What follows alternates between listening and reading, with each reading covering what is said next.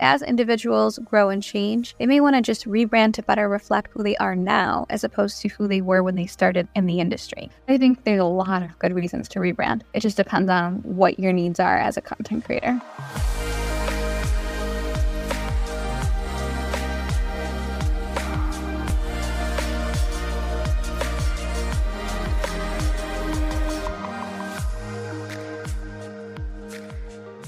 Welcome back to On the Whorizon. This is Melrose Michaels. I am your host, and I'm here to share what's worked for me in building my adult creator business to try to make building yours just a little bit easier.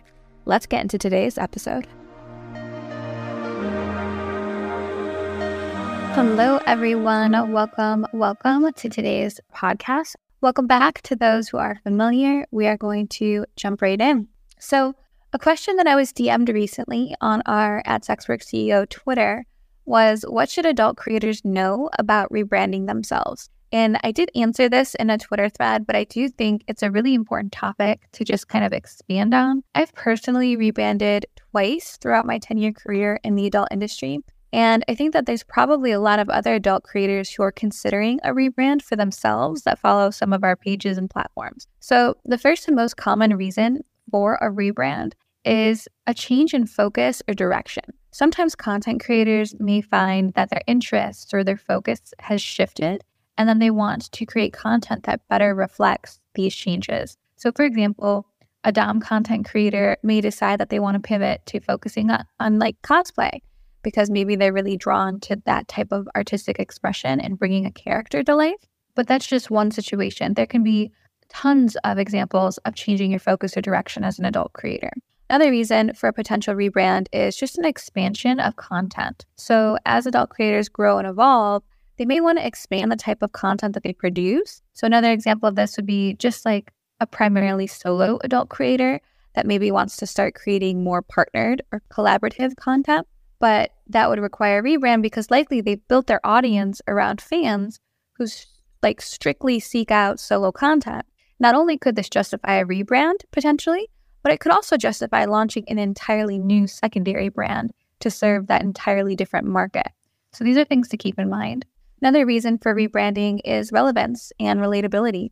Adult creators may rebrand in order to stay relevant or relatable to their audience. This can include updating their branding to be more modern or more appealing to their followers and fans. And sometimes it's just a fresh overhaul. You know, you want a new font, some new logos, a new profile pic, um, maybe different color theme uh, across your brand. Sometimes it even includes a whole new stage name. Alternatively, rebranding can be great for personal growth and just change overall.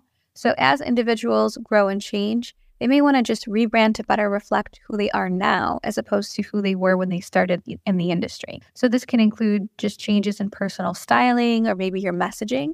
And then lastly, rebranding to separate your personal and professional identity. So some adult creators may want to rebrand in order to separate out their persona. For example, many of us saw during the COVID boom that IG influencers who came into the adult space during the height of OnlyFans, they often did so under identities that they carry in their real life. So without that separation of like a stage name or a persona, and then once they've grown in their adult industry image or career, they may decide to remedy that original approach with just a better rebrand to protect their safety and privacy. So, no matter what the reason being, you know, for you looking to rebrand, I do think there is a preferred process um, about how you go in terms of implementing your rebrand. Now, don't get me wrong, I do also think that you can rebrand through like sheer force and willpower um, without following anything that I say for the rest of this episode. You can change your name overnight one day and then tell your fans to call you that and kind of let na- nature take its course. But eventually, your audience will realign with your new brand. But when you do it that way, overnight, without warning, without a, a proper plan in, in place, you're more likely to lose fallout or to see fallout, like losing fans, a, a lower subscriber count, and also, you know, losing a segment of your audience which is something you've likely spent a lot of time and a lot of effort and even a lot of money building. So we do want to avoid this. So for that reason, I'd suggest taking a more intentional approach to rebranding, which is like a planned, methodical, step by step approach. And that is what I want to discuss. Let's go into the process of rebranding.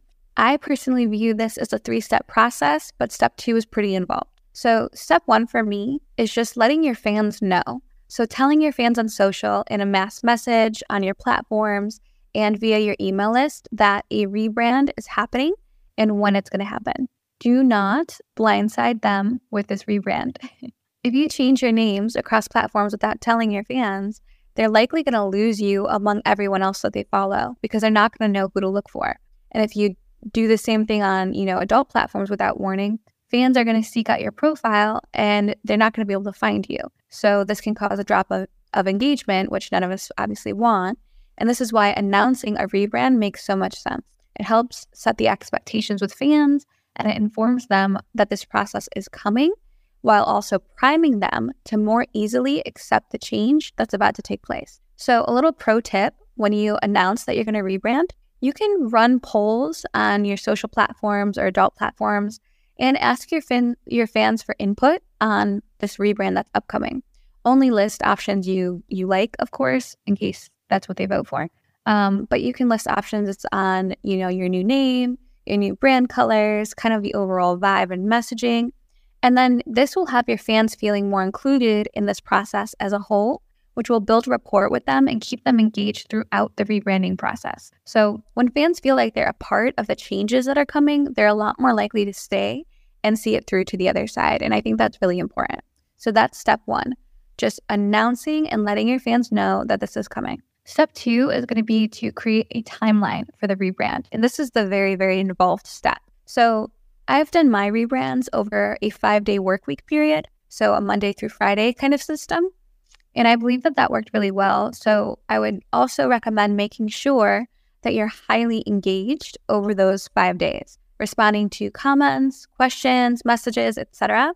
Because being engaged throughout this time frame is important because you want to reach as many of your fans as humanly possible, especially your most engaged fans, to make sure that they know that this rebrand is coming. So, what I'm going to outline next is kind of what I did and when throughout that five day timeline. And we're going to use the week timeline. So, a Monday through Friday kind of outline of this. So, on Monday, the first day of the rebrand, I would change your social at username to your new stage name.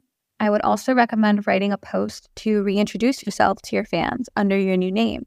Now, in this post, you want to be very careful to make sure that you mention your old username or stage name in the post itself so that if anyone does lose you throughout this process and they search your old stage name or username, that is going to come up as a keyword and take them to this post that tells them what's going on. So I'm speaking in terms of Twitter primarily because every word you tweet is a keyword. It's searchable on Twitter. So making sure to mention your old username or at or stage name in your post in case they go searching for you, it's going to bring them up to this post as well as your past posts, and then they'll get informed. Also, including an image in your announce, you know, in your post that uses your new brand colors, your new font, and any other unique brand identifiers. Pin this post for the next 30 days and this is going to ensure that anyone that comes to your page in a 30 day period will see this post that lists your old brand identity, username, stage name, as well as introduces them to the new one.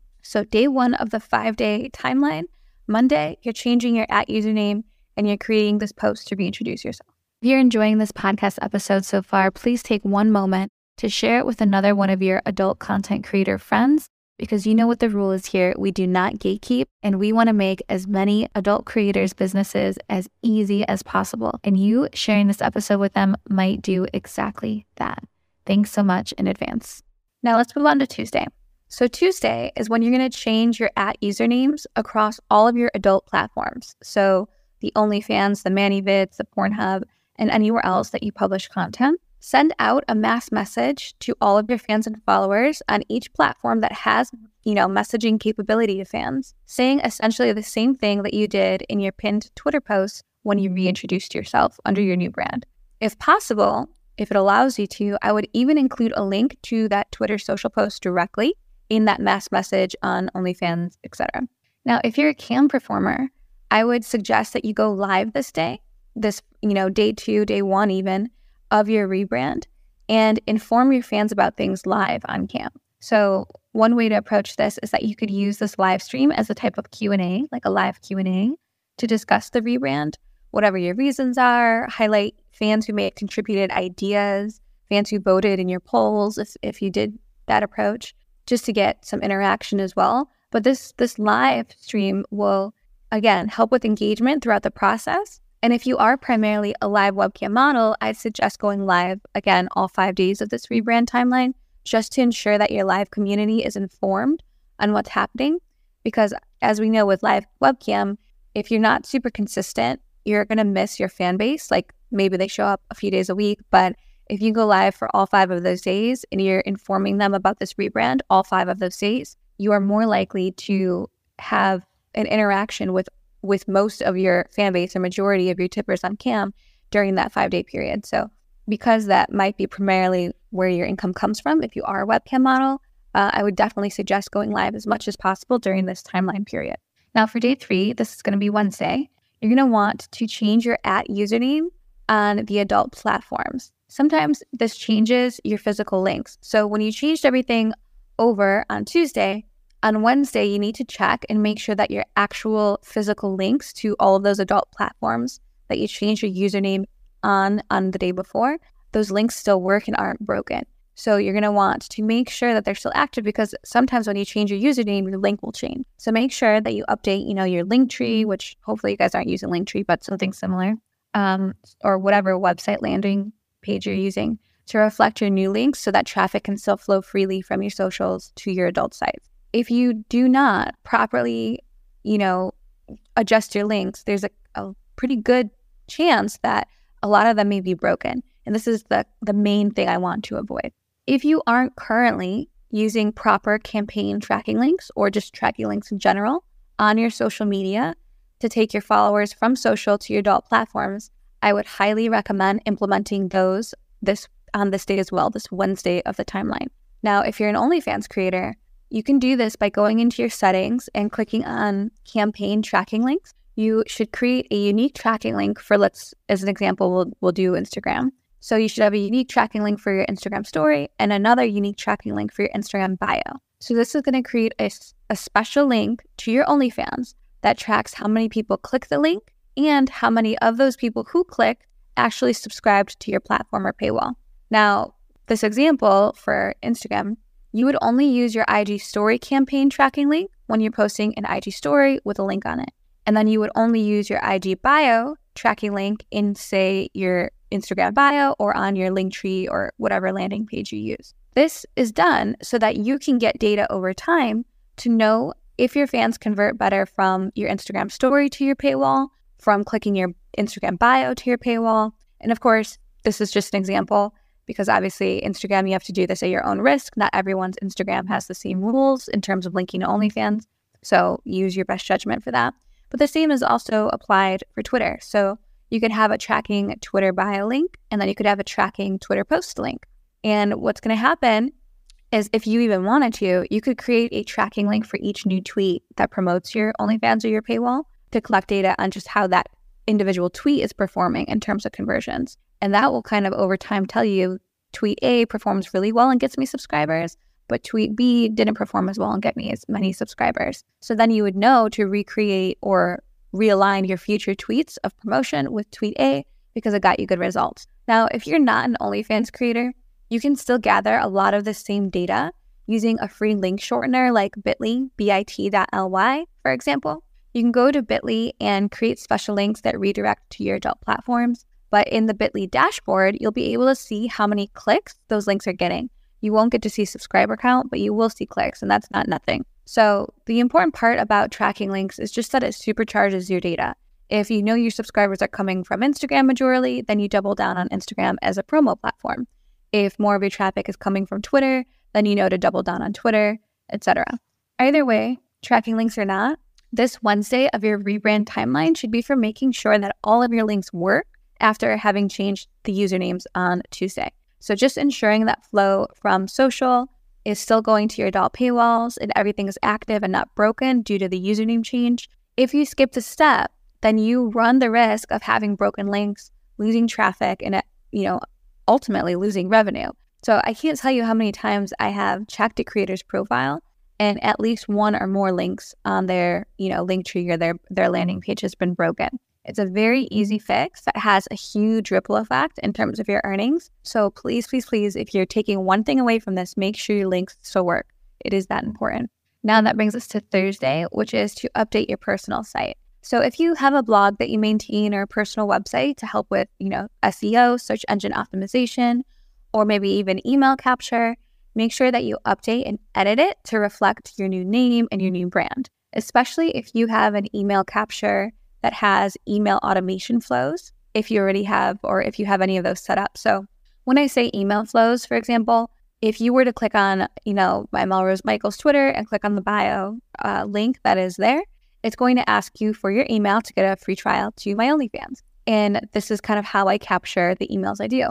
Once a fan submits their email, they're automatically emailed off a message that includes their free trial link. So making sure that that email that goes out refers to you by your new stage name, reflects your new brand colors, whatever font you're going to be using, etc., is really important to just have continuity across your brand as a whole. And I find that email automation specifically often fall through the crack when creators or companies do rebrands. So just making sure that you're, you know, crossing your T's and dotting your I's. Thursday is for updating your personal site, email capture, etc.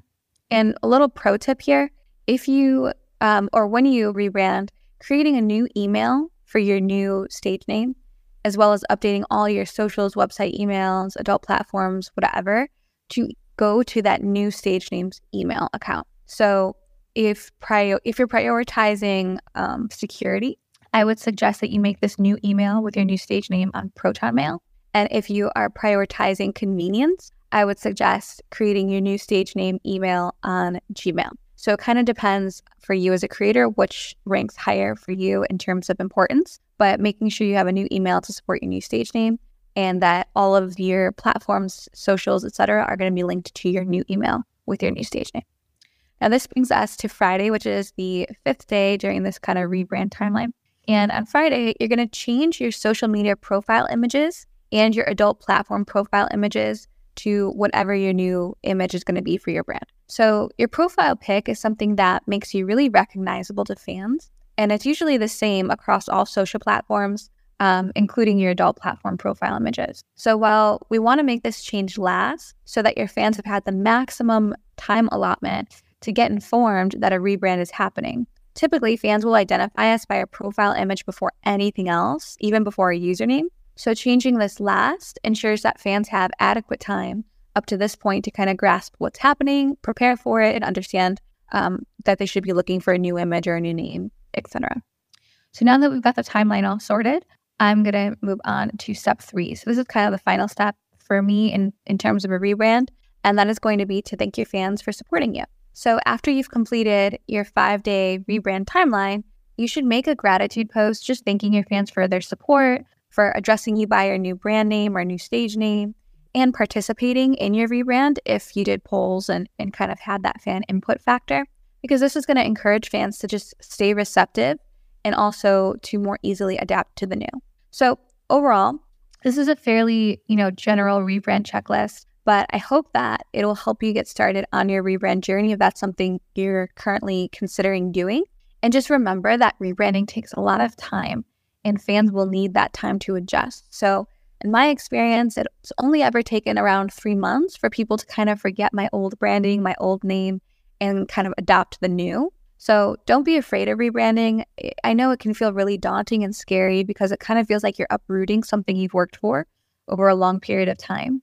But I'd love for anyone listening and who's considering, you know, rebranding to kind of reframe that as you're not uprooting uprooting what you've built so far, but kind of renaming it. You're giving it new life. You're letting it grow and evolve into this next chapter. Because the only thing that is important for your brand ultimately is that you have your audience. So as long as you have your audience, your followers, your fans intact, the the name they call you, the colors they associate with you, the profile image that they attribute to you, those things can adjust. They're not, you know, in concrete, um, solidified for all of time. Those things can move and change. Although I wouldn't encourage it can like all the time. Um, one rebrand in a career is plenty. I've had two. Um, I hate to say it, but uh, just know that your audience is the most important thing to protect within your brand itself. And you don't typically lose a lot of audience when you go through a rebrand. It just might take people a little bit to re-find you, rediscover you. Um, but hopefully, if you adhere to this process, a lot of that can be. Um, I was probably six years into my career when I rebranded from Chastity Merlot to Melrose Michaels. Um, and then there was a tiny stint of time, a year or less, where um, only on premium Snapchat I went by a name Dakota James. And that was because the company I was working with, they forced you to take on a brand name they assign you, and it, it was this whole other thing. So I've had kind of two rebrands, one serious one and one kind of inconsequential, inconsequential one. But either way, it can be done. It can be done smoothly. And I don't want anyone who listens in today to feel like it's going to be this overwhelming, scary, terrifying task. So um, at this point, I'd love to open it up for anyone listening who has questions, comments, suggestions, and I will start bringing you guys up to speak. Don't be shy. I do want to mention that we have a lot of great courses coming out in the next few months, including a course about a new platform that can help you automate and generate new subscribers to your fan sites. Also, AI solutions for adult creator businesses. You guys know I've been playing with a lot of AI lately, testing things, seeing what use case it could have for us. Um, and then another course on how you can track your free trials with fans and actually see how you monetize those fans, even though they arrived on your platform via free trial. So, again, if you're not subscribed to us on YouTube, please do so and make sure you have our notifications turned on so that you never miss a new course. Our YouTube is Sexwork CEO. I'm sorry, youtube.com forward slash SWCEO. I also want to take a moment to say a huge thank you to everyone who subscribed to Sex Work CEO's Telegram bot. You guys have given us a lot of positive feedback and suggestions on other things we can do with this bot, which I'm really excited to integrate. If you haven't already heard, Sex Work CEO released a Telegram bot. It essentially sends you daily adult content inspiration, as well as the captions that you need for your feed, your PPV locked messages, um, for clip store clip store descriptions. And the ideas are researched by AI so that they're like trendy and highly desirable based on what fans are currently searching for and seeking. And then also the ca- the captions that come with it are optimized with calls to action so that ideally you'll increase your earnings and your unlock potential with each caption. So uh, the Telegram bot basically pushes your daily dose of inspiration to your phone every day around 10 a.m. CST Central Time so that you don't have to waste your time researching, planning, coming up with ideas, or caption. Basically, the bot just takes care of all of it. We're also looking to expand our bot into doing some Dom niche um, content ideas and captions, as well as uh, a webcam version of the bot for like webcam show ideas daily for the cam girls that follow us or cam creators that follow us. I know when I cammed, coming up with fun ways to like entertain fans when I was logging on daily was so daunting. So I'm really hoping that this will help with that. All right, so let me bring up some of these speakers. All right, you have the mic left. Okay, so um, my brand is in a very weird space right now. Um, very, very weird. I, I guess you can call it a well, let me just say I took a large break. I've been on break most of the year, and it's just like, hey, baby. so it just hit me a heart. Um, it's kind of like, how do you deal with the silence, right? Like when you disappear for a while and then you come back. I've really been struggling with the silence and finding motivation to continue to post and continue to be active on my paid sites. Um, do you have any advice on how to come back or how to deal with that silence? Okay, so can I ask what what are your paywalls currently? Like, are you more a fan site creator, clip creator, cam creator? What is your need? Not a um. So I make a lot of money on uh, my clip sites, but I also have paid sites. Okay, so we're, are you like on OnlyFans or what? Which platform? Yeah, OnlyFans, ModelCentro. Okay, so my suggestion, so with with something like OnlyFans, I find that engagement once it dies down is, is hard to recoup, but it can be done. So one of the ways to get engagement back kind of lively on OnlyFans is to do a live stream, like do a little cam show. And it doesn't have to be like an explicit show. It can even just be like Q and A, welcome back, um, just something to get users to see you in real time because a lot of users will disconnect or disassociate the creator from their fan site. Like a lot of um, fans also assume that fan sites aren't being run by the creators themselves, that it's either an agency or an assistant or, or what have you. So, kind of going live to recultivate the relationship with the fans, especially if you've got, been gone for some time, is a great place to start. And then the, the caveat I would say to that to kind of supercharge it would be to turn it into some kind of event, like an event that you promote across social and that you um, kind of turn into like a party, like a celebration where people are going to hear about it maybe two weeks in advance. you're going to hype it up for two weeks. So there's this um, massive like suspense and uh, expectation. And then when they join the live, you know, make sure you are on for the set like hours that you set. Maybe it's an hour, maybe it's two hours, three, whatever it is. Um, and have like fun stuff planned, like games or something very interactive, and not necessarily for strictly tippers, but like have have a game that is available for people non-paying, like maybe a question game, like Twenty One Questions or um, something of that nature, and then a paid game at the same time for tippers who want to participate.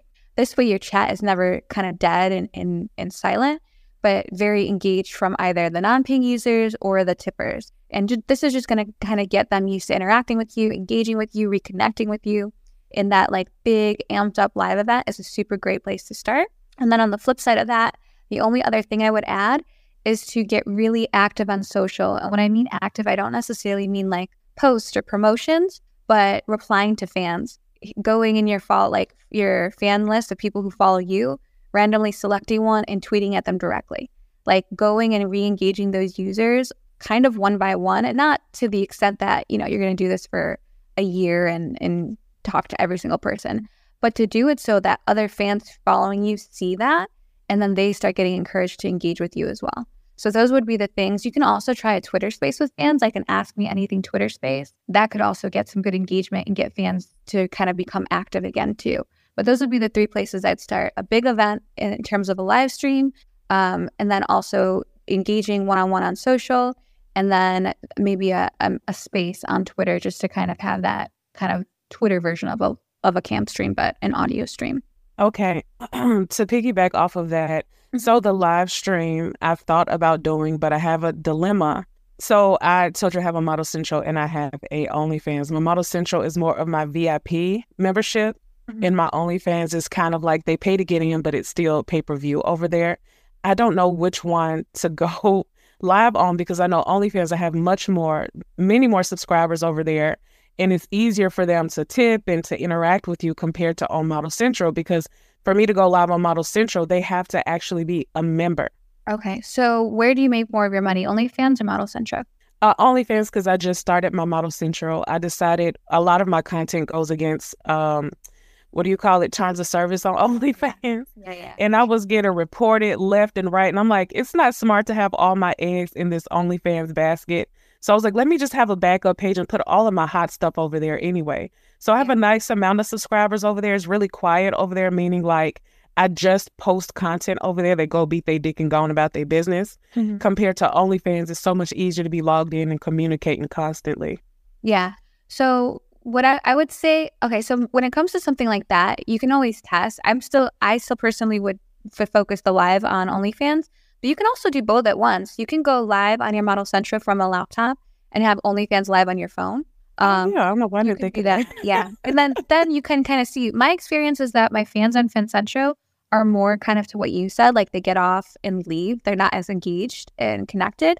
Um, and I mean, FanCentro and ModelCentro are different, but same company in the back end. So for me, I still lean towards OnlyFans, but you can definitely do both and try to capitalize on both. I suggested to, I believe it was a Streamate model recently, Streamate, yeah, or Stripchat, one or the other, to co, you know, multi-stream live to her OnlyFans, and that has completely changed the way her OnlyFans performs in terms of revenue. So if you can multi-stream, girl, double dip.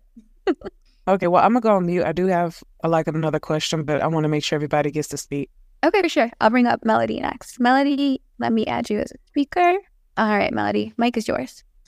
Hey, so I just had a question about if you're rebranding to like skirt around the algorithms or something, like like I've been Melody J for over 10 years. But if I wanted to change my name to get a, a, away from like being flagged on places, uh, so on and so forth, how do you rebrand that without losing like all your fans? Gotcha. So the only so there's a, a couple pieces to this question.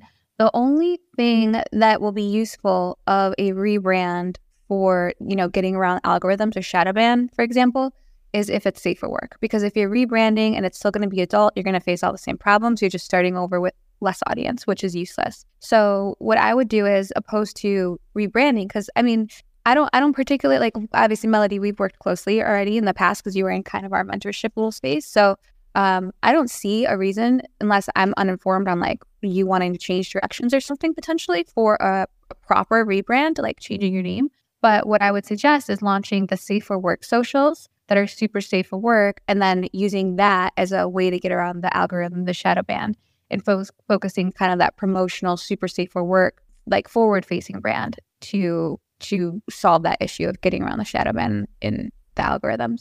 Just to relaunch uh, another not safe for work brand, you're just going to be faced with the same issues, I think. Okay, thank you. Okay, let me bring up Cassie. You added a speaker. I believe you have the mic, Cassie. Uh, so I am, uh, so I'm a cam creator. I do on Flirt4Free, which is kind of cool because they have like a fan club option. I can do pay per view videos and all that too. But um, you mentioned right before the questions that um, there's going to be a thing where um, you're putting out like to help us with coming up for ideas for live shows and stuff. Um, can you tell us more about that and what that is? Is that going to be like a Twitter space or? Okay, so that's going to be part of our Telegram bot. So we launched um, a bot on Telegram where it's essentially like you'll get a daily Telegram message from me and it's going to give you, you know, a content video idea, more so a storyline because I never know what creator creates what kind of content. Like if you create JY, if you do solo masturbation, if you do boy girl, like I, I'll never know that. So it's more of the storyline to the content to give you a dose of like inspiration where to take the video and then you do so within your own boundaries but you get the content idea, which are researched by AI to see what's kind of like trending, what fans are searching for, um, what's like highly requested right now. And then that gets worked into the content idea. And then it gives you all the captions for if you're going to sell it on a feed, if you're going to sell it in a PPV, if you're going to sell it in a clip store. And then it, it sends an inspirational quote too, just because I'm corny.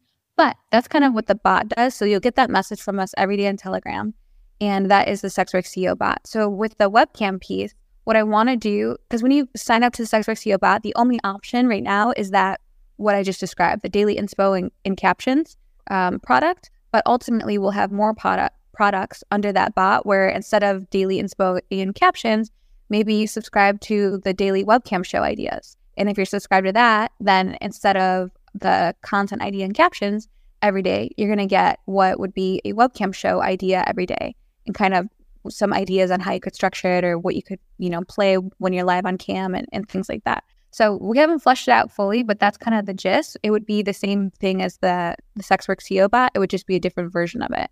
So instead of the content captions, you're getting the daily webcam show and like ideas for chat. Okay. Yeah, that would that would be super helpful. Like right now I have a couple different games that I play on live stream just to kind of you know, keep it interesting so that way you're not just sort of sitting there like, okay, someone get a private show. Yeah. you know. Um sure. yeah, so I'm t- so that that would be awesome. Um yeah, I've never really heard of Telegram, but I'll check it out. It's like WhatsApp kind of, right? Yeah, it's kind of like WhatsApp, but yeah, Telegram is great for a lot of reasons. We actually did our last podcast entirely about Telegram and all the different ways you can use it when we take we already posted a blog which is like the transcription of that space. So if you go to sexworkceo.com and go to our blog section you could read about telegram too if you did want more information. It's like my favorite tool. I i use i live on telegram. Like i'm on there probably 22 hours a day between communicating with my like teams internally for planning sexwork CEO stuff for organizing my content because it saves it in telegram and i can pull it remotely like from the cloud. Like there's a thousand use cases for telegram. It's a fantastic app Awesome. Thank you. Yeah, for sure. Okay, let me see here. Looks like we can bring you back up, but Queen, if you're ready. All right.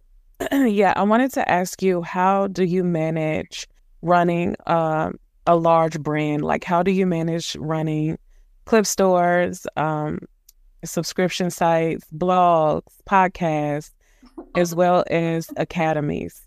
Yeah. Um, so this is uh this, I think people have a misconception that I'm doing everything myself, which I'm not. There's, it's just not possible. But right now, what I do is I have a team um, internally. So for like for Melrose brand, as like the Melrose company, the creator brand, um, it's me and two other people in my internal team. So when I'm creating content, editing content, because I still do all of that myself, just because I'm a control freak about my image and what I put out. Um, but beyond me producing the content and editing it, I send it off to my team to do all the scheduling. So when we schedule content, it will first publish to my OnlyFans. Then uh, about a week later, it publishes to the clip stores. Um, the same day it goes up on OnlyFans, but a few hours later it will go to my other fan sites like the FanCentro, the My Club. Uh, you know, if I was on, I have a Fansly, but it's not active, but it goes to all the other platforms I'm on. Um, so that's facilitated by my team. Uh, I will do the copywriting for it just because the copy, like the captions, is so crucial to getting unlocks and tips and revenue.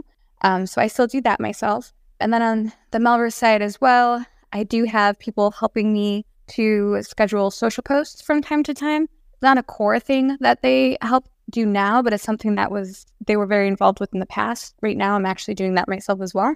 And then for Networthy Clothing, so I have the company Networthy Clothing, which is like clothing for sex workers. They have funny shirts that say like nobody's role model, your boyfriend buys my nudes, basically stuff you can wear on Instagram to say you have a, a fan site, but without saying it as a way for advertising. Um, and with Networthy, that company has one other person in it aside from me that helps me, you know, update new clothing drops, that helps me go over analytics, that helps me um, run uh, Instagram ads, for example, and post to Shop Networthy's Instagram and Twitter.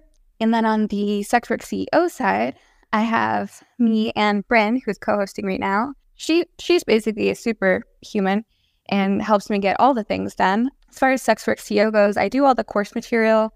Obviously, I do. Um, I write out the newsletters that go out every month. I write out the blogs, which are transcribed from these Twitter spaces. So that is kind of streamlined. Like I'll hold this Twitter space, we transcribe it and rework into a blog, but the content is there from the space. So it's really easy to do. Those blogs also get pushed out in our email list. And then trying to think what else we do. And then the bot, I mean, I run the, the new bot myself as well. So I'm manually, you know, crafting all the captions to make sure they're optimized. I'm pulling the research out of the AI, what it says is trendy, to push those out to you guys. For the most part, everything is just streamlined. So there's a lot of systems in place that we use. Um, you know, we schedule our posts on Twitter across all the companies so that we don't have to do that manually. We'll schedule our our reels. Um, you can do that now inside Instagram's app itself. So we, we kind of just use all the tools we have, but it's also just not me. If it was just me, I, I couldn't do everything consistently. And I think that's the big difference is like creators can be so hard on themselves because they can't stay consistent because that's like the number one hard thing to do is to stay consistent. But it's very easy to stay consistent. Well, not easy, but it's easier to stay consistent when you have a team facilitating that because you're held very accountable and I, this is probably a little bit controversial, but when you're your own adult creator and you know you're running your own business, you don't have anyone saying, "Hey, this is due," or like, "Hey, you've got to log on today," or "Hey, you've got to post a video today." You're just you're at the mercy of yourself. And humans are notoriously not disciplined. like we just we're doing the best for survival, and occasionally we just want to binge Netflix, and that counts for me too. Um, but when you have a team that you've built out and people that are on the payroll that one, you have to be able to pay them, which means you have to be bringing in money. And if you're not doing the work, there's no money coming in. So that's a problem. Um, but two, they're going to be asking you for things. So, like today, I got a text message from Bryn who's like, hey, you know, we're about to run out of Twitter threads. We got to get those scheduled. And it's like, okay, now I'm held accountable. I've got to go in after this Twitter space and schedule, you know, the next 70s of Twitter threads that are going to go out and source all that information and make sure it's valid and and all of that. So having a team is like how you do the things. And also, I've had a lot of creators that have asked, like, when is it appropriate to hire someone? Typically, my response to that is like, unless you're at like this, I would say the seven to 10K a month mark in terms of revenue, I would hold off hiring someone because it can get really scary and it's a lot of pressure to have someone else on your payroll. And that pressure is, depending how you handle that kind of pressure, will depend on how you perform. So I would say around the seven to 10K mark before you hire your first person, who will usually cost you depending if you hire overseas, you know, cheap for like a virtual assistant, which could be much less money, like 500 bucks a month. But if you hire US based, someone who, you know, can write and speak English really, really fluently, someone who's native, then you're looking at, you know, a living wage in the US, which is like 2,000 to $3,000 a month. So you have to be prepared to, to bear the burden of that cost as well as being consistent for them so that it's worth the cost and it's giving you an ROI on your money and on your time. So Sorry, that's a, like a long-winded question, but the the way I do the things is I have people to help make sure I do the same. Is there anybody else that wanted to speak? No, no request yet. It's yours. Okay, I get one last question. Well, first of all, I asked you that question because I very inconsistent, and I realize it's because of the pressure of everything I have to do. Like I do mm-hmm. Skypes all day, every day. I have to pump out content for both of my sites. I have like three clip stores. I have a blog. I have a podcast. I've been building in the background of Foot Model Academy to help women that want to get into foot fetishism. And all of that, like recording the content for that, it's overwhelming. And sometimes it's so overwhelming. You're like, I just need to go to sleep. I need a nap. So that's why I was asking you that. Um, before I ask my next question, where do you get your employees from, though? Like, I have an issue trusting people to handle my stuff. I think maybe because I'm such a control freak. Um, mm-hmm. Where do you where, do you find people? So, okay, so two part question. So, one, I want to talk about your businesses and the way, and maybe some things you can streamline there because I heard some things that I think we could make that process easier on you. But two, in terms of hiring, my first assistant ever was a virtual assistant from India. It only ran me about 300 bucks a month. He was doing very, you know, non-sex work related tasks, clearing my email, scheduling social posts, nothing to do with my adult business, at least not directly, like not in terms of content. Then I had hired a friend, a real life friend, who was also an adult, kind of like like shallowly, like just toes in the water, like launched an OnlyFans page. But he was a dear friend of mine and it worked out, but also working with friends can be difficult because when things aren't getting done, you have to have those conversations. So ultimately, we parted ways. I told him he needed to focus more on being a creator, and he's blown up since. And then that brings me to kind of present day, which one of the core teammates I have in Melrose Brand is someone that I hired off of Upwork. So I'm a big, big fan of Upwork. You can go on that website, you can search, you know, freelancers, you can interview through the site and you can send payment through the site all like very fluidly, very built in. It's like a beautiful platform. Um, you can also see reviews from people they worked with in the past. You can see like how much they've earned on Upwork working with other people. So that's a fantastic place to find and hire. However, what I will say is something typically people don't do, especially in our industry or trying in our industry, in, in business in general, is the like hire the first person that sounds good and then settle for whatever that quality of work looks like that is not something I do anymore. That's a mistake I used to make. But now, like, I've gone through and I have hired and I have fired and I have hired and I have fired for months on end until I found the person I wanted on my team. And I think that's really important because, especially in this, you're sharing so much of yourself with the world and with any team member that you bring on that you need to trust them. You need to know they've got your back. You need to know that they're on your team and that they want to like build this thing with you. So definitely don't be afraid of hiring and firing until you find your diamond because I think that's really important. And I think a lot of people will just settle, you know, out the gate, um, which I do not recommend. So now back to what you had mentioned about your your academy and the way you content, uh, create content. And it sounds like you spend a lot of time on Skype, which you mentioned. I was going to suggest, and I don't know how you're doing this, but if you wanted to streamline those processes, so I'm sure you're probably recording Skypes or at least a side angle of Skype to resell, like voyeur video. Do you do any of that? I don't I don't record my Skypes. Okay, so that could be another way to double dip on that as content, even if it's not like the laptop view directly on of you, but like a phone set up on the side, just so you have content already getting made while you're doing work you're already doing. So that would be one. And then two, if you have any like when you're doing foot fetish content, if you have a secondary phone or maybe like a partner cell phone or, or just another device, iPad, computer, something, to record off of the side when you're doing feed content. This way, you have a side angle of what you're doing with the camera. It can see your setup, even it can hear what you're saying. And that what you could go do is when you pull that side angle of you creating the foot fetish content, you can just voice over your lesson as like an educator of like, I'm touching this and I'm doing this because XYZ. And then I'm changing this angle to show this part of my foot because XYZ. So you can turn that alternative angle into course content as well, potentially. Awesome. Yeah. So Upwork, I loved Upwork for my vanilla businesses, but I got kicked off of Upwork for wanting somebody to help me with my spicy side. So how do you do that? Yeah, I keep it vague. I've been I've been temporarily kicked off Upwork once because I asked to hire someone to write erotic stories, and that was too much for them apparently. Um, so you have to be like I guess around the bush. Usually, I'm advertising for like a personal assistant or a virtual assistant, and then once they reply, I ask for their email um, to send them materials, quote unquote. And then once I get their email, I'll send them a proper email saying, hey, I just want to make it very clear, like this is the kind of position I'm hiring for. I am in this industry, etc., so that they're informed. And if they agree going forward, just say like I'm going to keep all communication via email or you know via Telegram and friend Telegram, which is what I typically do in those private channels, and then just facilitate payment to them in like tracking hours with that hire on Upwork. Mm, okay. So my last question that I wanted to ask was I'm in a little dilemma right now when it comes to um, my branding. Oh, because I am a now I'm a full time world traveler, and um, I've been struggling with sharing kind of my journey and like taking pictures and things like that. Um, because how can I put it? It's kind of like I don't know if it's because I'm a private person, but I kind of don't want to mix my real life with my sex work life. Yeah. But I know that you've spoken in the previous um, spaces about, you know, having something very, very vanilla for TikTok and for Instagram and then funnel them to your XX site, right? Mm-hmm. So I decided to do that, but my vanilla um, branding is based around my travel.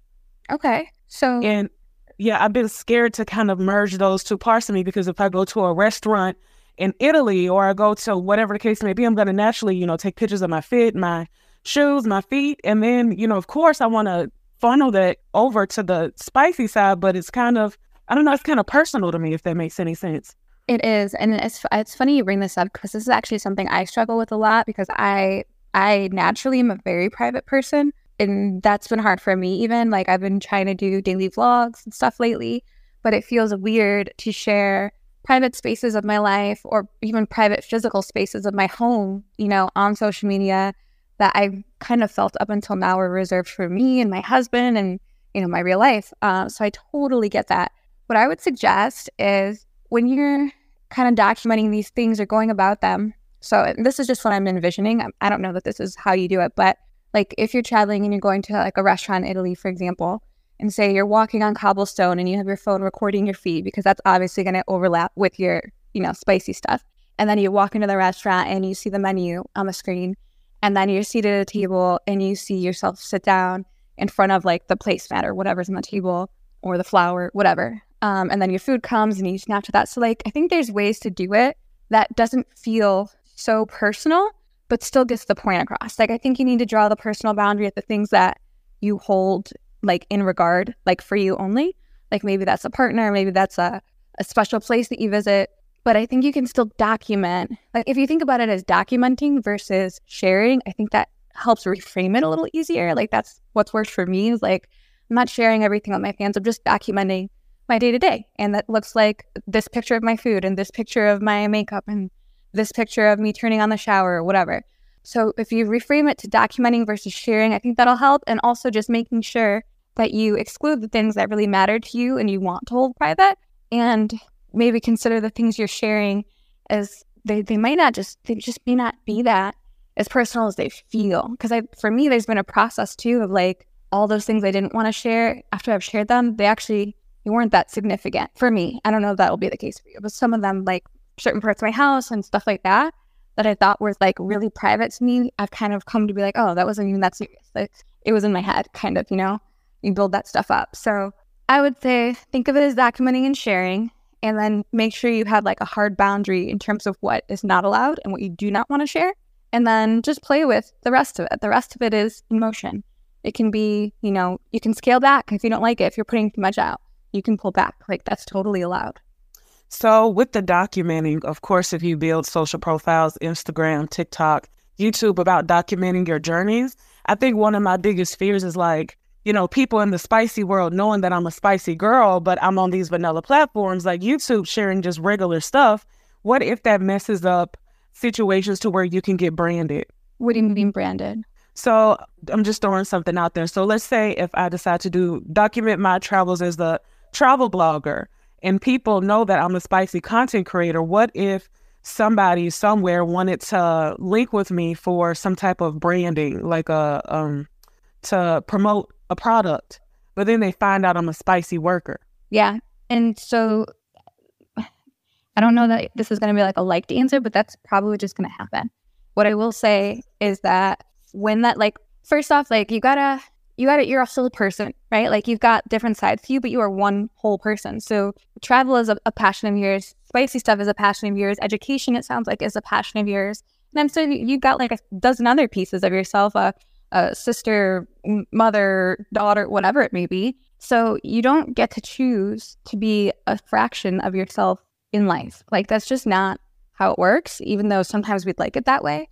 We can segment things off that we don't share, but reality, you're one being. So when a brand comes and wants to work with you, if they don't like that you have this other brand out there, like then they're not a good person or a good fit for what you represent because you're going to have a lot of crossover either way, like coming from adult into vanilla and coming from vanilla into adult. Like that's what happens in business. Once they fall in love with you, the person, the whole person, they're going to want to see what other stuff you do. So I think that the brands that are worried about that, they're going to filter themselves out because they're, you know, scared of whatever. Um, and then the brands that are going to embrace you for being a whole person are going to work with you. And I think that that filter in life, whether it's for collabs in business, whether it's for friends in your life or loved ones, like being an adult is a great filter where people can swipe right or left on whether they want an association. And it saves you the work as a person from wondering, like, do you like me for me? Or do you just want XYZ? And so I think letting the brands and the businesses and the people even filter themselves out, a way to get to like what's inevitable.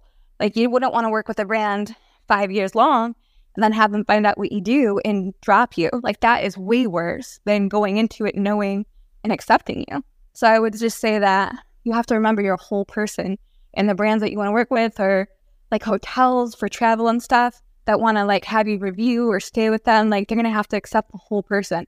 And on the plus side, like that's way more acceptable now than it's ever been. So like be, you know, almost everyone who's on Instagram and kind of does any kind of premium social media likely has an OnlyFans or something similar. So it, it is more widely accepted now than ever before. Like you've got people like Lena the Plug who have a thriving YouTube channel, huge podcasts, um, many brand deals. Even she has her whole mom Instagram, which is like the most vanilla segment of an audience anyone could want to reach, but she still gets branded with hella mom stuff. So I think it can be done.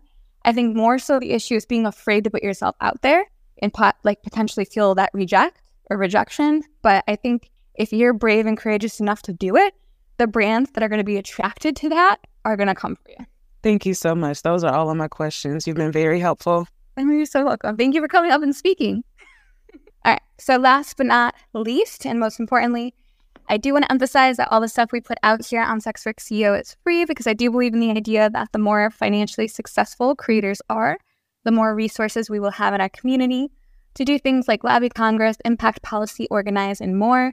So if you did find value in the content you heard here today or the tweets that you've engaged with, please, please, please consider sharing it to make the journey easier for some of your own adult creator friends. Our only ask is that you retweet and share stuff so we can help as many of you as humanly possible. Now, let me just check real quick. I do have a question for Bryn here that I want to answer from someone listening. It says, I may have missed it earlier, but other than blackmail, are there some valid reasons that someone would want to change their stage name? Yeah, I mean, there's a lot of valid reasons. If you want to take your career in a different direction, if, uh, I mean, a really common one is like a, a domestic abuse situation or a custody battle um, in someone's real life that warrants them to rebrand and kind of be untraceable for a bit there's a lot of reasons. It, and we kind of talk about it at the beginning of this space, but I can recap it real quick for you. We've got the primary reasons are just for a change of direction, the expansion of content into maybe different niche that doesn't align with your current brand, um, trying to stay relevant or have more relatability to an audience. Also, personal growth or change, which is kind of what what Queen was kind of mentioning about doing this, you know, new venture with safer work and travel stuff. Um, and then to separate your personal and professional identity for a lot of the people that joined like the OnlyFans or adult space during COVID, a lot of them did so under their real names, which is, you know, problematic and dangerous. So now they're having to rebrand onto a stage name. So there can be a lot of reasons. I think ultimately knowing if a rebrand is right for you is knowing yourself and what what you think is warranting of it. If you feel like you've just built something that isn't a thriving business, or you're not getting enough revenue. Like, I don't think those things are great reasons to rebrand because it's going to be equally hard to start over. Like, if you're just starting over from scratch, that is equally hard. But if you're taking the audience with you, just changing your name, your your colors, your whatever represents your brand, um, that is more doable. I think that only you can kind of know if a rebrand is the right approach. So I would, I mean, and maybe whoever needed to to know that answer could also DM us privately on Sexwork CEO, and maybe I can give them more specific um, like answers for whatever their case may be. But I think there's a lot of good reasons to rebrand. It just depends on what your needs are as a content creator. All right, CEO Squad, that is it for today. It would be absolutely incredible if you rated this podcast five stars and left a little review. We want to get this podcast to as many adult creators as possible, and you taking a second to leave a couple stars and a review really helps us do that. Thanks so much.